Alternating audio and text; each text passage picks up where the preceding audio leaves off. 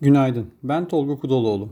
Meclise dün sunulan kanun teklifinde piyasaların beklemediği birçok ek vergi de yer aldı. Bu vergiler arasında biz şirketlerini en çok ilgilendiren ise kurumlar vergisi oranının %20'den 25'e yükseltilmesi, finansal kurumlar için bu oranın %30 olarak uygulanacak olması. Arttırılmış kurumlar vergisi 2023 yılı gelirlerinden başlamak üzere geçerli olacak.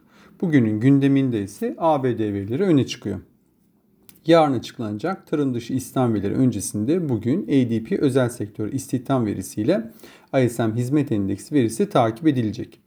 Açıklanan FED tutanakları bazı FED üyelerinin Haziran ayında da faiz artışından yana olduklarını gösterirken ABD borsaları sınırlı kayıplarla günü tamamladı. Endeks ise gün içine gelen kar satışlarının karşılanmasıyla birlikte günü tarihi rekor seviyede kapatmayı başardı. Endekste güçlü görünüm bu aşamada korunuyor. 6070 puandan gelen kar satışları karşılanırken endekste finansal kurumlar için kurumlar vergisi oranının %30'u yükseltilmesiyle birlikte dün banka hisseleri gün ekside kapatarak sanayi şirketlerinden negatif yönde ayrıştı.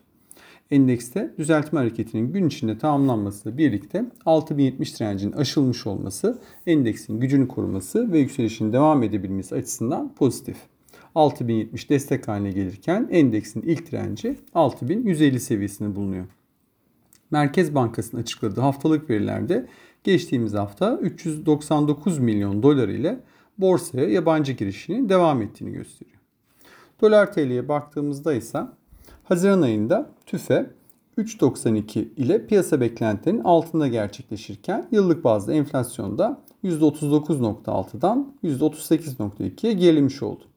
Enflasyonda yıllık bazdaki gerilemeye karşılık sigara ve alkollü içeceklerden alınan maktu ÖTV miktarının %14.8 artırılması, asgari ücret, emekli ve memur maaşlarının bu ay yapılması beklenen zamlar göz önüne alındığında enflasyonda yeniden bir yükseliş görebiliriz.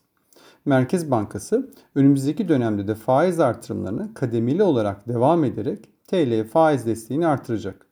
Ancak enflasyonun kısa vadede yüksek seviyelerini koruyacak olması TL'de değer kaybı eğiliminin göreceli sınırlı da olsa enflasyona paralel devam edebileceğini gösteriyor. Dolar kuru 26 seviyesinin üzerinde dengelenmeye çalışıyor. Bir sonraki podcast'imizde görüşmek üzere.